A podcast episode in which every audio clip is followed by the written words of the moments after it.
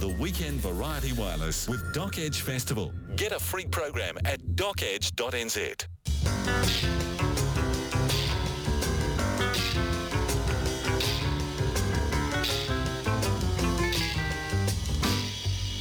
Good evening. And a special hello to those listening on the podcast at your leisure. Or leisure. Ask Max what's the proper pronunciation. Oh, we can make our own rules up. Max Cryer answering your questions on words, their origin and meaning on a Saturday evening around about the 9.30 mark. There you go.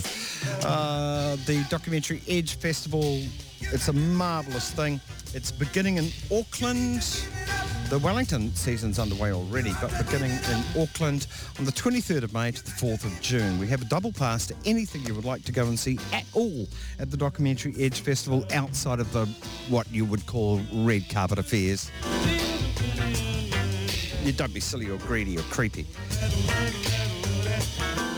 And I'm going to spice this up just a little as well because I've just been having a walk around the office and uh, the promotion lady, uh, sh- she's away for a few days and I've seen by her desk a box with a whole lot of DVDs in it and I thought, oh, there might be something good in there.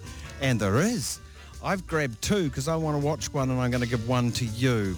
Um, there are security cameras in the office. I don't know if I'll be back next weekend, uh, maybe in jail for stealing contraband, but here it is. I've been wanting to see this. It's called Loving Vincent. So on top of your double pass to the Documentary Edge Festival, I'm giving you a DVD. A DVD. Loving Vincent, ethereal, unlike anything seen on screen before. The deal with it is that the whole movie is done like it's done by Mr. Paintybrush guy with the ginger hair and the buggered up ear. It's like a movie made by Van Gogh. I've heard it's kind of awesome. So I'll throw that in as well. As well. Here's the number 0800 844 747. Easy as that. 0800 844 747. No questions to be answered or hoops to go through. You pick whichever caller comes up, Sarah, online. Later on this hour, Jason Bonham. He's the son of John Bonham, the magnificent hurricane of a drummer with Led Zeppelin. Man, he added his own feel to all that thing. It's um, it's a great chat, actually. Jason recorded it earlier this week. Um, we'll be playing that later on. Memories of his father. He was 14 when his dad dad died, but he's uh, dedicated a lot of the rest of his life to keeping that music in his memory alive. Okay, next up though, we do go Documentary Edge Festival and we're looking at Let's Talk About Sex, the director and the presenter of this New Zealand-made documentary. The Weekend Variety Wireless with Doc Edge Festival. For details, visit docedge.nz. At the documentary Edge Festival, one of the New Zealand things that's on show is Let's Talk About Sex. These things always kind of attract the eye. You think, oh, how are they going to attack this? It is by Julia Sloan and Lisa Bird, both of whom are in the studio at the moment. Hi. Hello there. Hi. Okay, I'm just going to play you. This is actually the outro of the movie, but I think it's a fair summation. Sex is good. It's amazing. Should we maybe not be so judgmental? Think about all the secrets that some people try to keep because they're worried about the stigma or talking about that. Wouldn't they feel so much more liberated if they could just talk about sex? Oh, I like that. I don't really like that. And not worry about being judged. You Everyone would be so much happier. Why did you want to make this movie? What was the impetus behind it? what happened was um, Lisa and I worked together on Housewives, and there's one scene where I brought out the sex toys. Mm-hmm. and it's like we were both amazed at the reactions from the other girls and, and even the gen- general public. I mean, oh my goodness, she must need help in bed or, I mean, what's she doing that for? Mm. And so Lisa and I got talking. Then Lisa comes to me with this idea. Yeah, I came up with the idea that perhaps it would be a really, really, really good idea to talk about that more. Yeah. and see what people's attitudes were around sex because we thought, you know, really, do people honestly think that sex toys are such a bad thing in today's day and age? Are they really scared to talk about sex? Yeah, I'm kind of surprised at that uh, reaction from a lot of people. Maybe people just feel funny about talking sex with people that they're not having sex with or people that are not that close. It's more of an intimate thing to talk about. No, but actually that's not right, Graham, entirely, mm-hmm. because a lot of people find difficulty in talking about sex within their own relationships. I mean, one of the people we spoke to, the sex therapist, was saying that she gets couples in and the woman would go, actually, you know what? I don't like that kissing. And her husband will go, but I've been doing it for 20 years. Kissing Why don't you tell me? You know, people even find it difficult in their own, you know, in their own relationships. And I think that's what we came out. We started out the documentary by just finding out how difficult people find it talking about sex. But mm. like that common theme, it covers first of all, you know, in your own relationship, talking about sex, what you like, what you don't like, what your desires are.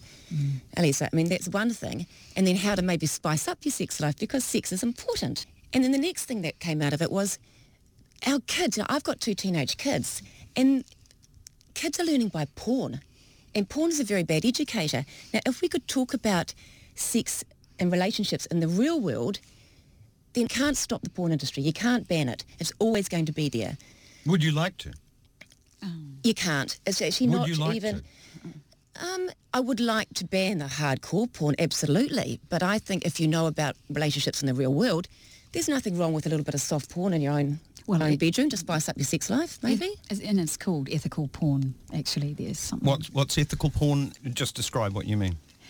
So ethical porn is when there's a movement going on that people sort of send in more movies about their own relationships, well, that involve relationship-wise rather than just hardcore, yes, thank you ma'am, hardcore Yeah, pumping. Or, or they make they make their own movies for themselves in an Yeah. ethical way. It's um, Can Not porn be made for public consumption? Is it unethical to do that?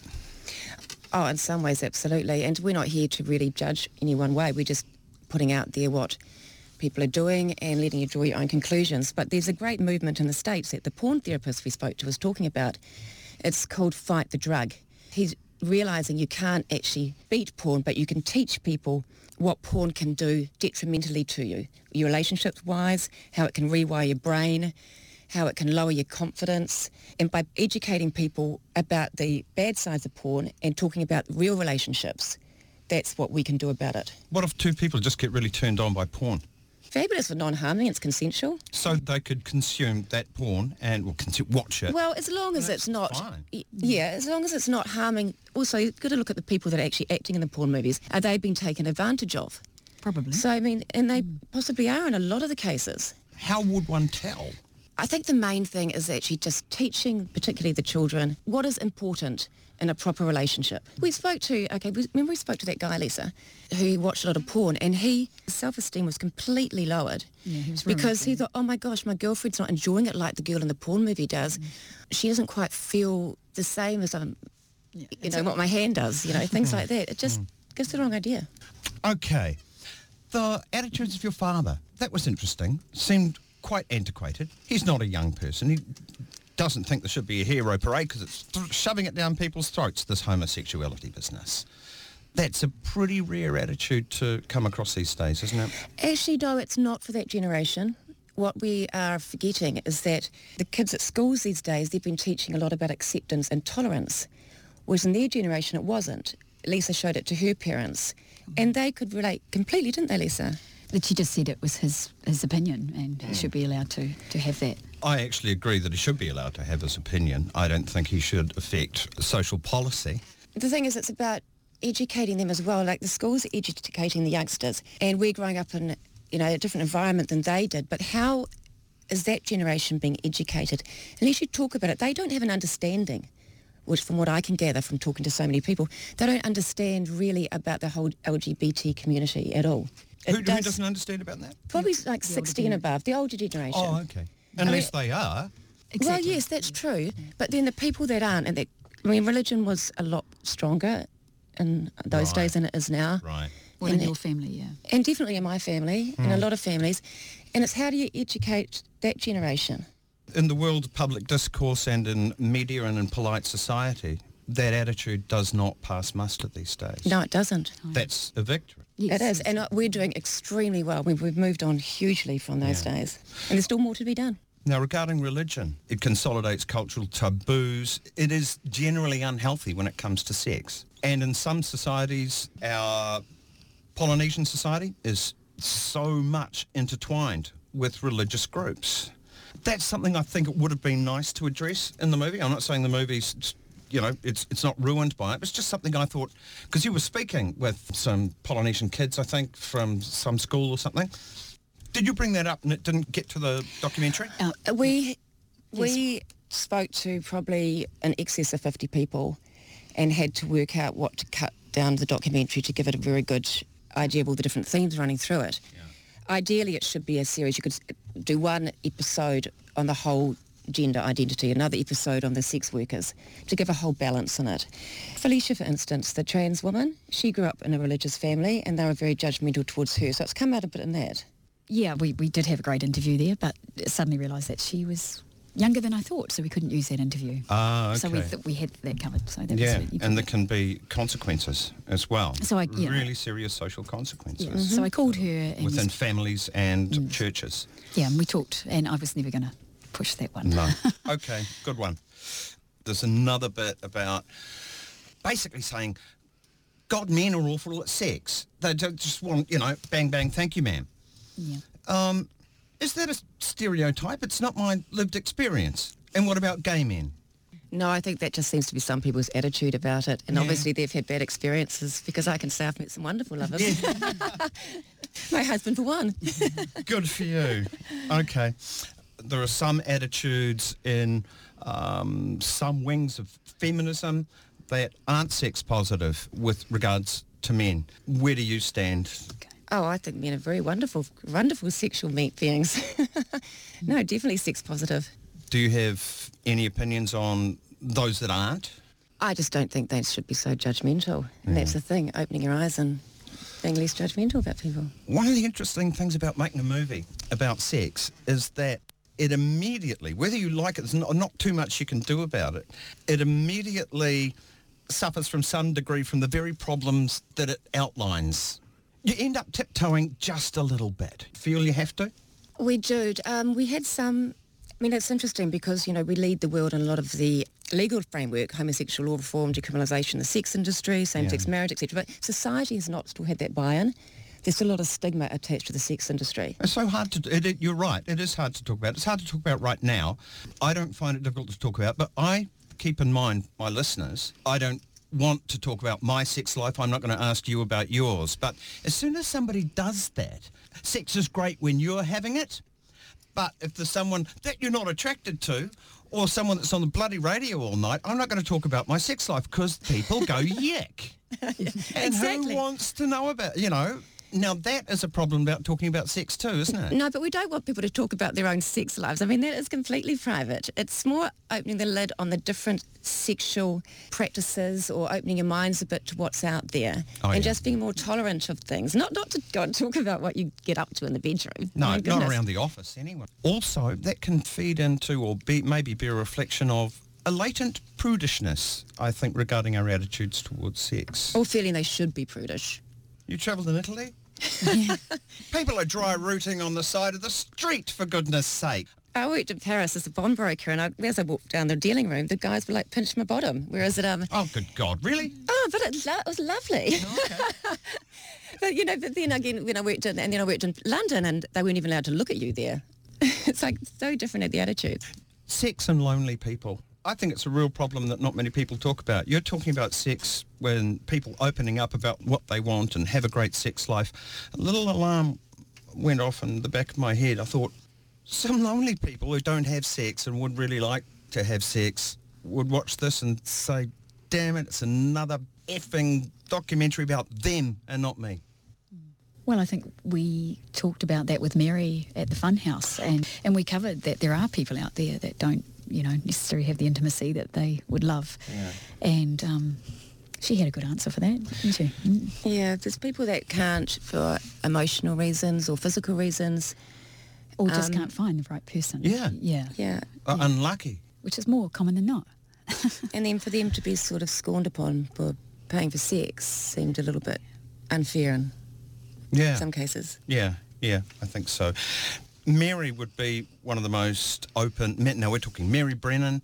Uh, She's, for want of a better word, madam uh, brothel owner. Okay. 20 years, yeah. Did you learn anything from her very plainly positive idea about the sex industry. Definitely um, a lot of misconceptions people have, particularly, you know, the people that she takes down into the, the dungeon who've got particular kinks or fetishes. As she says, you know, I'm not a healer because they're not sick. I'm just accommodating their particular kink or fetish. And a lot of wives actually send their, their partners to, or, or sort of men might s- s- Partners. send their wives. Yeah. One thing about sex, uh, the, the uh, between lovers, you described that scene where someone said, "Oh, I've never liked all that kissing stuff." Oh, you've never said. The obverse of that, some people don't ask for what they want because they're afraid. As Morrissey said, quite beautifully, if there's something you like to try, ask me. I'll not say no. How could I? Kat from the sex, the adult shop, when we did the little look through there, she was saying, I just say to people that walk in the shop, try it, you might like it. Okay. One scene in the documentary, you're talking with this person who's a some sort of sex therapist. I don't know how, what, what exactly she does. Talking about you can have an orgasm here in your left toe. Uh, you can have an orgasm, an elbowgasm in your elbow. I went, yeah, right. You can have an orgasm in your anus. You can have an orgasm in your elbow, even. Really? Elbow. You can have crygasms from crying. Our capacity for pleasure is really limitless. What's he on about? You know, What's what's the deal there? Well, yeah, Ellie was an interesting person. She just got She back. was she was actually Yeah. our first my first person I called. Yeah.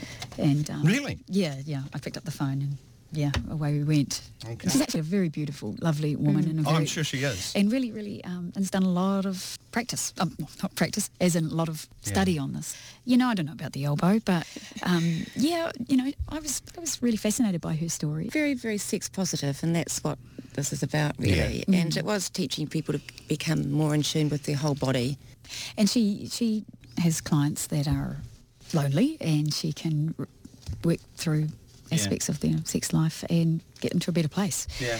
Have sex. To go and see a sex therapist, it would take some doing, wouldn't it? Because that's also part of that. Pri- it's private and Yeah. Well, we spoke with James, sex therapist um, down in New Plymouth, and she's just booked out. I mean, she's so so busy because uh, people are wanting to make a change. in like panel difference. beaters. Yeah. Oh my God. All walks of life. Try and find a panel beater. And she's just had a big article done on her. You know, she's she's making some headway. So, Well, that's going towards what you want to achieve. I could see, and Yeah. that's and you know, she'll be coming to the event on on the thirtieth. So if you need any tips, excellent. I'll start a list now. It'll take some time. yeah. Lovely. So yeah. Okay, thank you so much for coming in and talking about this. Uh, Let's Talk About Sex is the documentary and it's on Wellington, 16th of May, Saturday the 19th, and in Auckland, Wednesday the 30th and Thursday the 31st. Lisa Bird uh, and Julia Sloan, thank you very much for putting this together. Thanks, Graham. Thank you.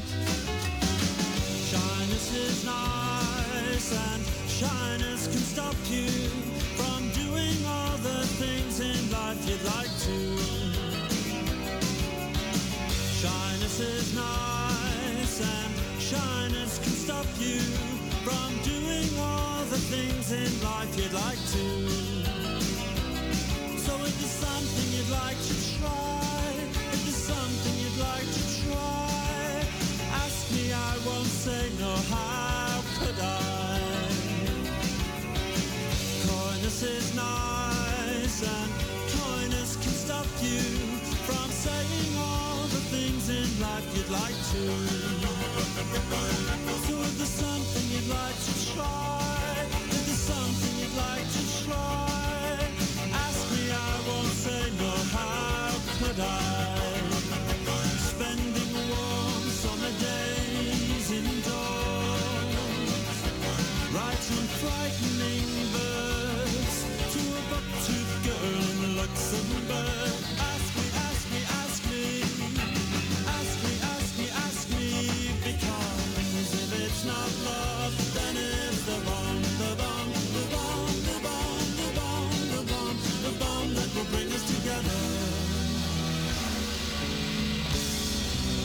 That's a pretty thing. Uh, even subject matter aside. Alrighty. Next up, after the commercial break, Jason Bonham, son of Bonzo Bonham, John Bonham, drummer, Led Zeppelin, bringing his Led Zeppelin experience to New Zealand. And he doesn't take it lightly. He's worth a listen. The Weekend Variety Wireless with Doc Edge Festival. Enter online for a VIP experience. Jason Bonham, the son of John Bonham, Bonzo Bonham, one of the most famous and lauded, rightly, uh, drummers in the rock oeuvre, drummer with Led Zeppelin. Uh, if you needed reminding, uh, here's an example. Black Dog. We speak with Jason Bonham and I, I leave in the dodgy bits at the beginning as well because it just gives you a bit of a feel. But anyway, here's a bit of Led Zeppelin for you.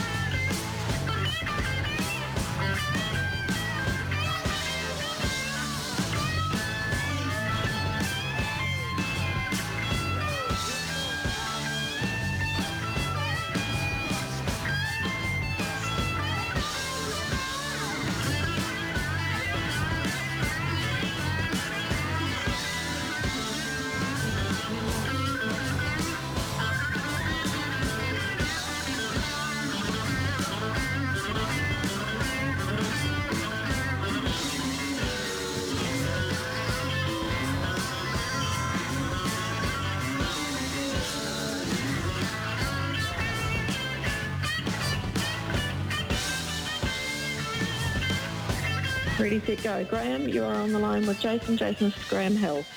G'day, Jason. Not the Graham Hill. Yeah, oh, the, the racing driver, he's he's dead. Yes, uh, I realised as I opened my mouth, I realised and put my foot in it as normal. Whilst doing 112 miles an hour myself, I was like, oh dear, that was the wrong thing to say. Hello, Graham Hill. I, I am uh, heading home from a racetrack where I've been racing my Mercedes GTR. Are you driving and talking? Oh, I'm good at that. It's like, it's like playing the drums, you know, all four hands and everything move at different times. Okay, we're ripping into it then. The incredible sound of John Bonham, and it's replicated in a thing called Jason Bonham's Led Zeppelin Experience, and it's got a genetic link, and that is Jason Bonham. Jason, I, I want to know a little bit about your dad from your perspective. He died at 32. You were 14. Yep. What was he like Yes. from your perspective, home life? Uh, home life, John, was the regular dad. When you don't know anything else when you're a kid growing up, Dad just had some friends that would come over. Dad would be the one when it was race day for me. I'd love to race dirt bikes. He would be the one to be up at 6.30 in the morning making the, the bacon and egg sandwiches, doing the regular dad stuff. It's just that he was Bonzo as well, but I actually never got to see Bonzo. I only ever really got to see John, you know, Dad.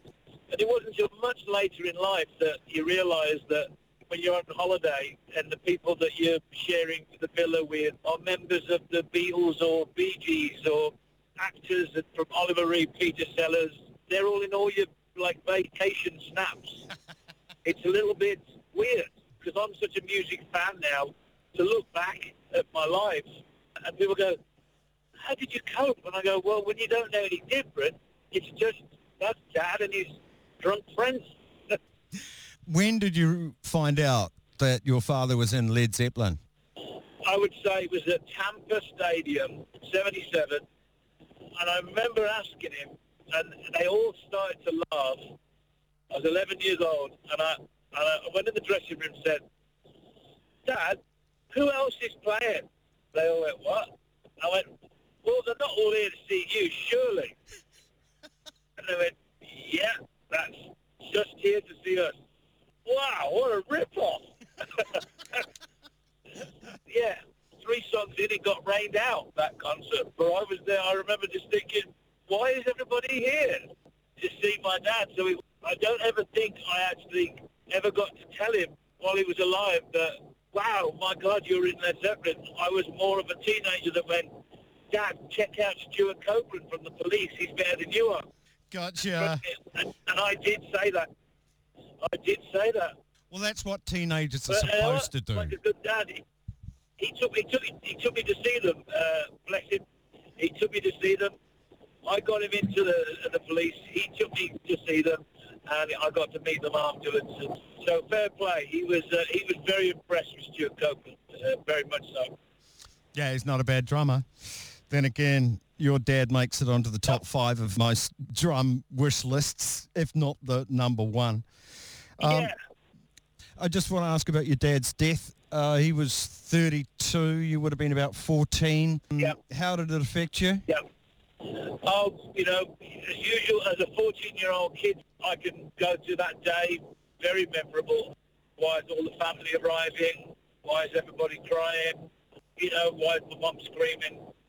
Oh, yeah, that, that day never leaves you. That day will, will never leave. Anybody that's lost somebody, uh, you know, what was on TV, from what people were wearing to where you were. I mean, I, I've even had fans tell me the moment they heard where they were, and it's uh, it's a bizarre thing that we share. I didn't just lose a father; the fans lost their drummer.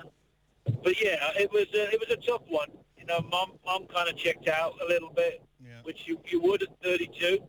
I kind of started to hang out more with Peter Grant's son Warren, and uh, by 16 I was playing in bands and going on the road. It, it, it's weird. It didn't put me off it didn't put me off from being a party animal. Uh, I was just one of the fortunate ones that I got to 33 and then I stopped drinking uh, and I'm still alive. So I stopped partying. It was like a mission to get past 33 and then I could say, wow, that's one thing I did longer than Dad. Yeah. Because I find it hard to believe that he's been gone for so long. The manner of his death, was it a surprise? Basically drank a factory full of vodka at once. Yeah.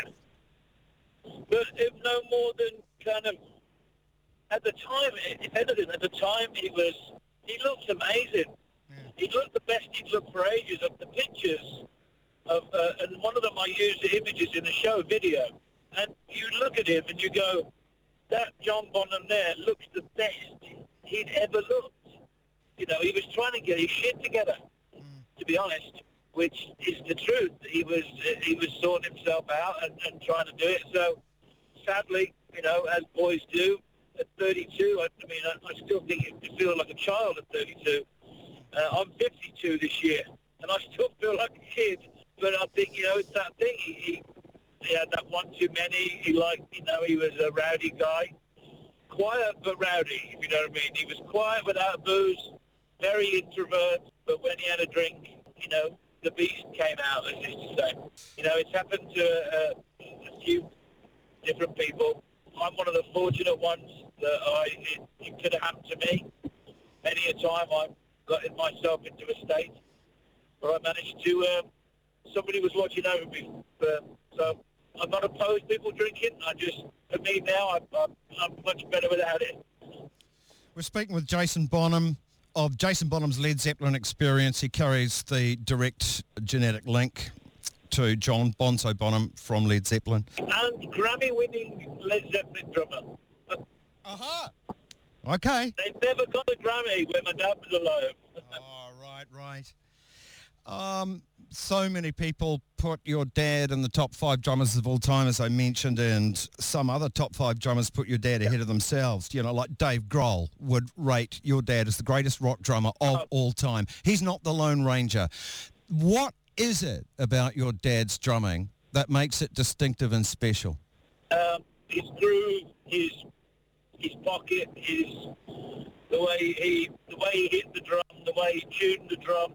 It was somebody used to say to me, my dad could make the drums sound like his drums when he played my toy drums. Yeah. You knew it was John Bonham. It was just a, a finesse, a technique that he had. And funny you should say Dave Grohl. I went to see the Foo Fighters last week, and I've known Dave for a few years now. and he told a story on stage. He he, he said, um, "There's a guy on the side of the stage that I went to see 30 years ago, and I waited for four hours to meet him after the show. And he goes, and I got to meet him. His name's Jason. He goes, and when I met him 30 years ago, it was one of the biggest moments of my life. And I'm on the side of the stage going, uh, I don't remember meeting him.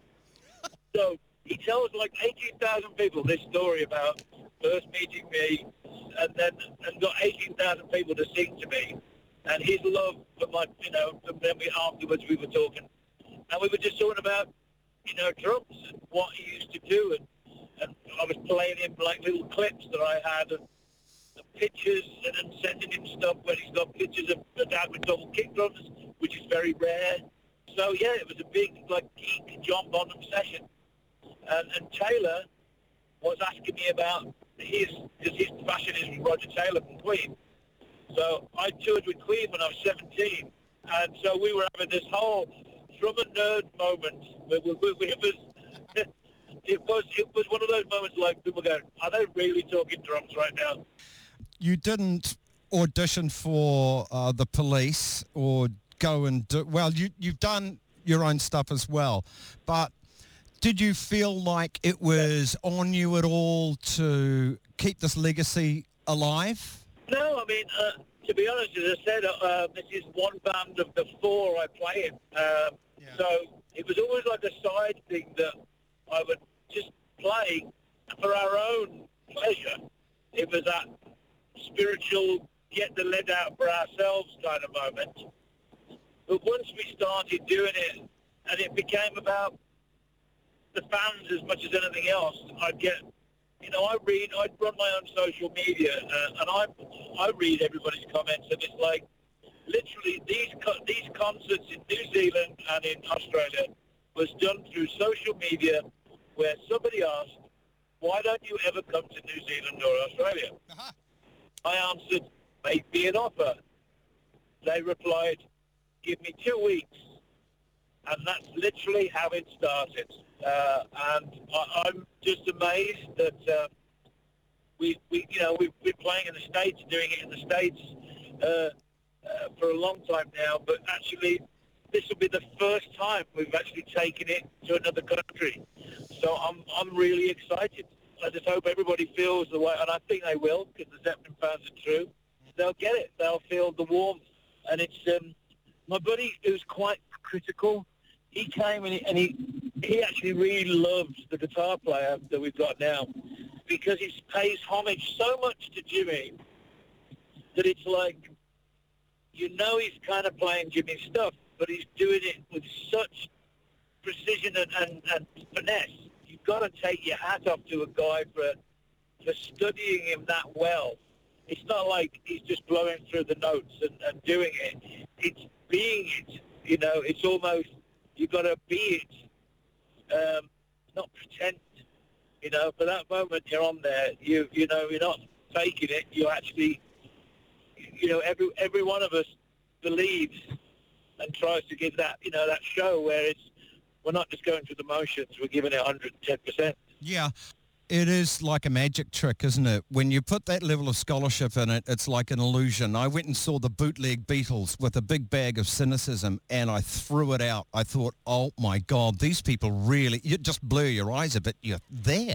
It's unbelievable. And that's what you're after. It's that illusion of, you're at a Led Zeppelin concert. Yeah. Yeah, I mean, we, we, you know, there are ones that there's other people out there that, that play Zeppelin music as well. And, and as I said too rightly, there are a lot of great players.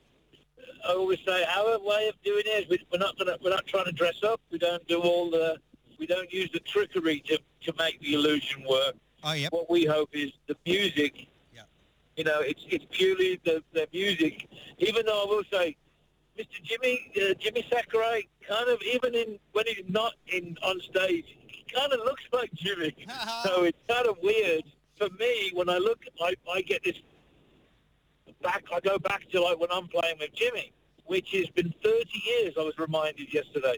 30 years since I did the Outrider tour, which was the first big break. You know, that was a lot of fun, like playing for Mr. Page in uh, in my early days. So um, yeah, I got to give a big kudos to Mr. Page for supporting me and, and uh, putting me out there right in the early days of my career at 22. Yeah.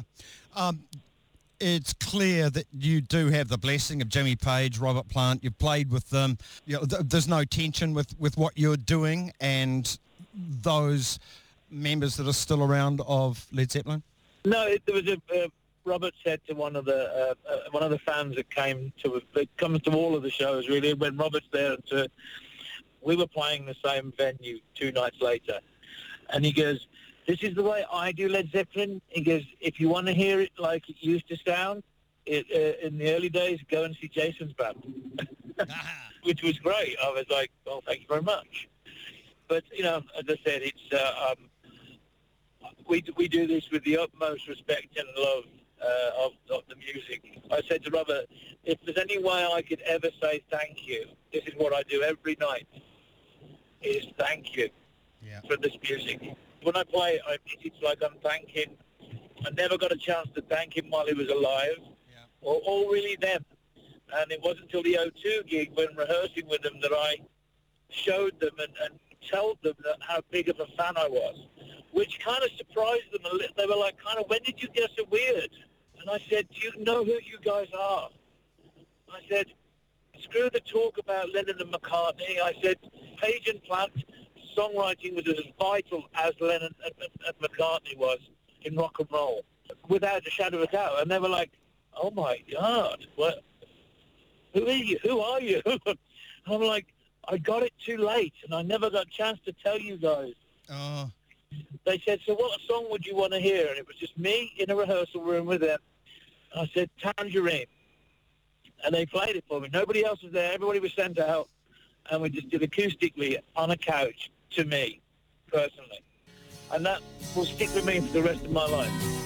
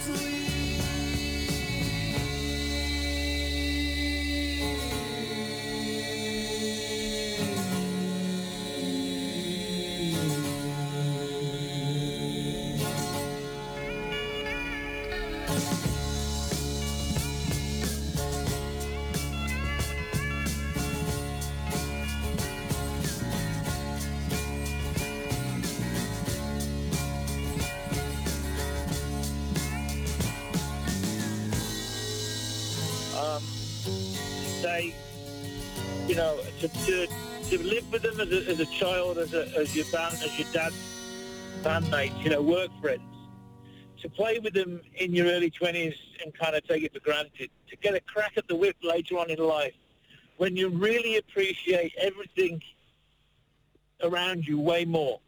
I'm truly blessed, and and I, I say to them, I thank you for giving me the chance again to play with them. And uh, I always look at it like this. I'll never say it will never happen again, whether it be for a private event or not. But um, if the phone call went tomorrow, I love those guys so dearly. uh, and the music that I, I would uh, I would drop everything for high high heaven and, uh, and high water to get to them. We're speaking with Jason Bonham Okay. of uh, Led Zeppelin Experience. Is the drum solo extinct? I haven't heard a, an, an original tune with a drum solo in it since, shit, I don't know. Um, believe it or not, I'm not the greatest fan of drum solos. um, every time I do it, if you know the reason, the reason I do it now is, is it's because I never got chance. We only had the one drum kit at home, so I never got chance to play with Dad, only for him. Yeah. There's a, an article one of the guys who runs the website sent me, and he says your son Jason plays drums, and he goes, my ambition, he goes, my dream is to to have him play side by side with me at the Royal Albert Hall. Wow. Little did I know that the first part of the drum solo that I do with him is from the Royal Albert Hall. Without even knowing I'd fulfilled one of his dreams hmm. was to play alongside him at the Royal Albert Hall. And that was kind of weird. That was a freaky moment when I was sent that, that information because it was without even knowing that was where we'd started. And uh, uh, it's a strange thing. Yeah. Uh, all those little moments that, uh, that happen for reasons, you know, and and you go, oh, I, I used to be such a non, you know, it's a sign, it's a sign, and I and I had to say to my, I'm a, such a skeptic. I said every time you hear Led Zeppelin on the radio, um, and you think it's a sign, wow, I live in America. There must be a lot of signs because it's on all the time. Yeah, good one. I kind of go, it's a sign. I need to buy another car. Yes. Pick a Led Zeppelin song that you would like as an exposition of Bonzo Bonham's work and tell us what to listen for.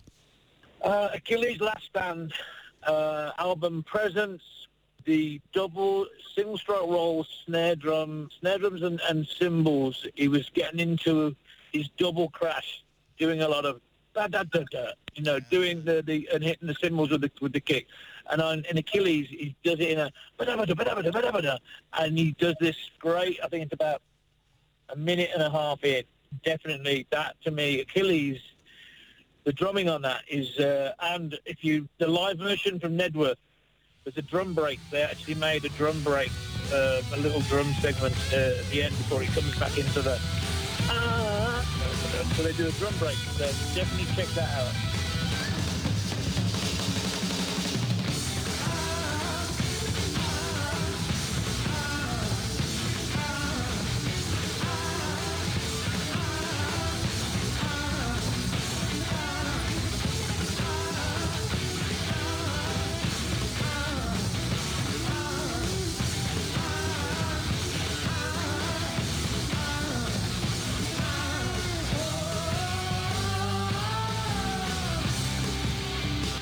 Thank you very much, Jason Bonham and uh, Jason Bonham's Led Zeppelin Experience. It's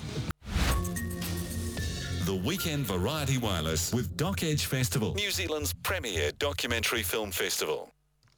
I did need reminding, uh, shamefully, uh, this week what a force of nature John Bonham was on the drums. Quite amazing, quite stunning. New sport and weather coming up shortly, and then a fresh outsider from Jared Hindmarsh, the story of an amazing individual, Tupaia, a Tahitian who made the trip to New Zealand with uh, James Cook on the Endeavour, 1769. And what a bonus that was for James Cook and all aboard. And what an event, culturally, uh, spiritually, however, however you want to uh, uh, use that word, uh, it was for the locals of New Zealand as well, the Maori people. Because ba- basically it's like someone coming from Hawaii and saying, oh, hello,